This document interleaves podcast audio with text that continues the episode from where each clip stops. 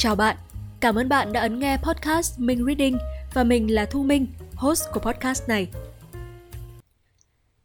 Thế giới Trịnh Công Sơn là một vòng khép kín, giống như một lâu đài bằng đá ngày xưa tĩnh mịch trong rừng. Trong đó bằng sự nhạy cảm của một nghệ sĩ, Sơn thu nhận mọi thông tin về kiếp người và Sơn lơ đãng ngồi ký tên vào từng viên đá. Gần như quán xuyến tất cả, âm nhạc của Trịnh Công Sơn diễn ra trong cung la thứ, truyền tải hết cả biến cố của một đời người.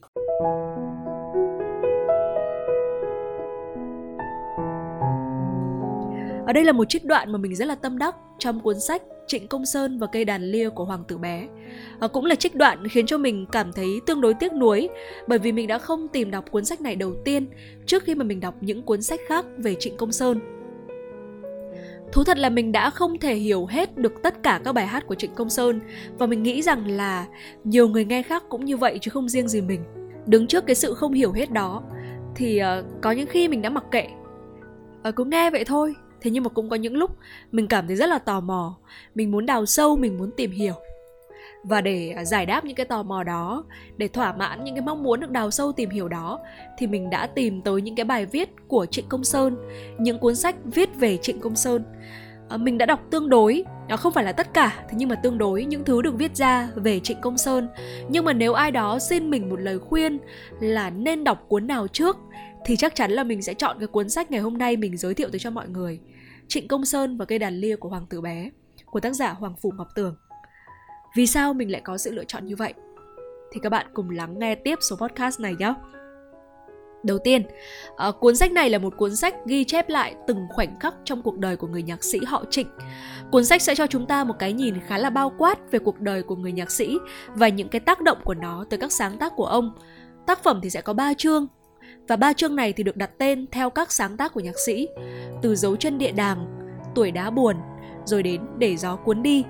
Ở chương đầu tiên có tên là dấu chân địa đàng thì kể lại những tháng ngày thơ ấu, những ảnh hưởng đến Trịnh Công Sơn đã được miêu tả rất là chân thực và sinh động. Đến chương thứ hai mang tên tuổi đá buồn thì sẽ đưa người đọc của chúng ta đến những ngày hoạt động âm nhạc sôi nổi của Trịnh Công Sơn, từ những ngày còn đi học cho đến khi có những sáng tác đầu tiên cho thiếu nhi và những thay đổi thời đại đã khiến cho âm nhạc của ông trở thành một tiếng ngân vang giữa bối cảnh hiện sinh. Và đến những ngày tình hình chiến tranh căng thẳng, ngày một leo thang, thì Trịnh Công Sơn lại chọn cho mình những bài nhạc phản chiến, những góc tối u uất của số phận con người. À, rồi ông tìm thấy Khánh Ly, rồi ông chọn viết tình ca, trở về với chất thơ trong con người của mình. Và chất Huế cũng chiếm trọn trong âm nhạc của ông. Và đến chương cuối cùng là chương thứ ba có tên là Để gió cuốn đi sẽ dẫn chúng ta về những ngày trầm ngâm của người nghệ sĩ người viết nhạc tài hoa mang tên Trịnh Công Sơn để có thể cảm nhận một cách chân thành nhất những hoài niệm ưu tư của ông về âm nhạc, về những mối tình. Ở phần tóm tắt vừa rồi thì các bạn có thể đọc được ở bất cứ đâu, cho nên là mình giới thiệu nhanh như vậy.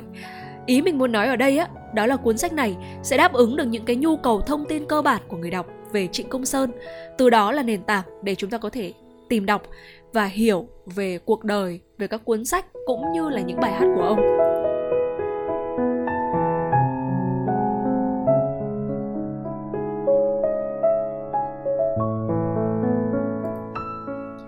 Lý do thứ hai, lý do này thì hơi mang tính cá nhân của mình một chút. Đó chính là niềm tin của tác giả. Không phải là tác giả Trịnh Công Sơn ạ, mà là tác giả của cuốn sách này, Hoàng Phủ Ngọc Tường. À, Hoàng Phủ Ngọc Tường là một người bạn thời niên thiếu của cố nhạc sĩ Trịnh Công Sơn, là nhân chứng trực tiếp cho cuộc đời và sự nghiệp của ông. Đến đây thì nhiều người sẽ tự nảy ra trong đầu rất là nhiều những cái tên mà mọi người biết là gần gũi với Trịnh Công Sơn hơn. Và có thể là có thể là biết nhiều điều về người nhạc sĩ họ Trịnh hơn cũng có thể. Thế nhưng mà có một cái có ở hoàng phủ ngọc tường mà khả năng cao là nhiều trong số những người kể trên không có. Đó chính là ngòi bút của ông. Mình rất là thích. Mình rất là thích đọc văn của hoàng phủ ngọc tường bởi vì nó rất là nhẹ nhàng khoáng đạt cũng như là sâu sắc. À, mình chưa đến huế chưa nhìn thấy dòng sông hương thế nhưng mà đã thấy rất là thích nó bởi vì sông hương trong lời văn của hoàng phủ ngọc tường dường như rất là khó quên. Và cái cách mà Ông làm cho dòng sông Hương đẹp đến như vậy trong tác phẩm Ai đã đặt tên cho dòng sông, tiếp tục được ông phát huy trong cuốn sách Trịnh Công Sơn và cây đàn lia của Hoàng tử bé. Không chỉ là dòng sông Hương mà hình ảnh của cả xứ Huế được ông miêu tả. Không gian tuy mở rộng thế nhưng mà lại không phải là chủ thể chính mà chỉ là một phần ở trong cuốn sách thôi. Tuy nhiên là một phần không thể thiếu trong những sáng tác của Trịnh Công Sơn.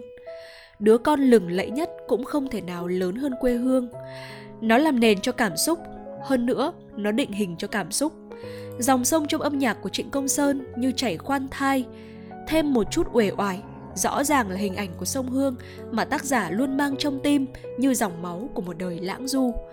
Mối quan hệ cá nhân của Hoàng Phủ Ngọc Tường và Trịnh Công Sơn cùng với tài năng riêng có của Hoàng Phủ Ngọc Tường đã tạo ra một niềm tin ở trong mình, ở tác giả cũng như là tác phẩm của ông.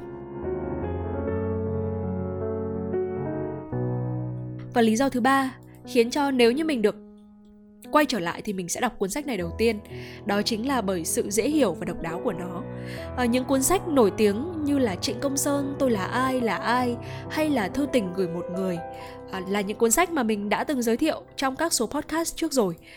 Vẫn có thể khiến cho chúng ta cảm thấy bối rối ở một số chỗ bởi vì suy cho cùng thì sẽ chẳng ai lại tự viết về mình giải thích mình và khen ngợi mình cả đúng không? À, ta cần có một cái nhìn khách quan và cuốn sách trịnh công sơn và cây đàn lia của hoàng tử bé. Uh, sẽ cho ta một cái nhìn khách quan như vậy. Vừa khách quan lại vừa dễ hiểu. Vừa dễ hiểu thế nhưng cũng không kém phần độc đáo. Tác giả có một cách khắc họa chân dung rất là hay. Đó là ông để trịnh công sơn hiện lên gián tiếp qua câu chuyện của người khác.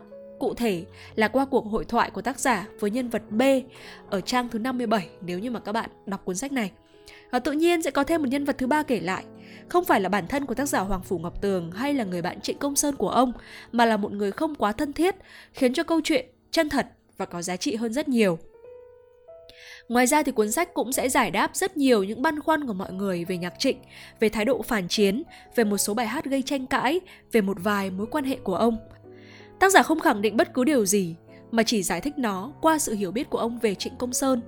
Tác giả gọt rũa câu văn của mình một cách đầy nghệ thuật, đọc lên nghe nó rất là độc đáo mà vẫn dễ hiểu lại còn có chút gì đó giống giống với màu sắc của trịnh công sơn hình như đường sinh mệnh trên bàn tay tài hoa ấy có một nhánh rẽ vào tình sử và qua 30 năm cho đến nay Trịnh Công Sơn trở thành tình lãng du của nhiều thế hệ.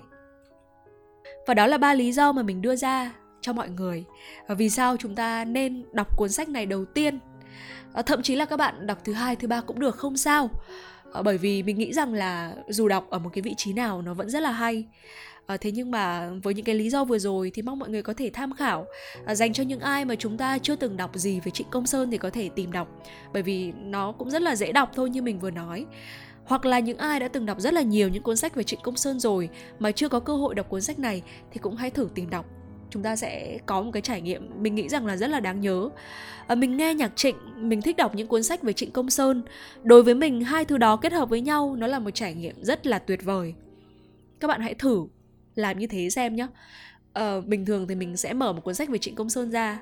Rồi khi mà cái cuốn sách đấy nó nhắc tới cái tên bài hát nào Thì mình sẽ bật cái bài hát đó lên. Hoặc thỉnh thoảng mình ờ, đọc nhiều đọc nhiều Thì mình sẽ bật những cái bản hòa tấu Hoặc là những cái nhạc không lời á.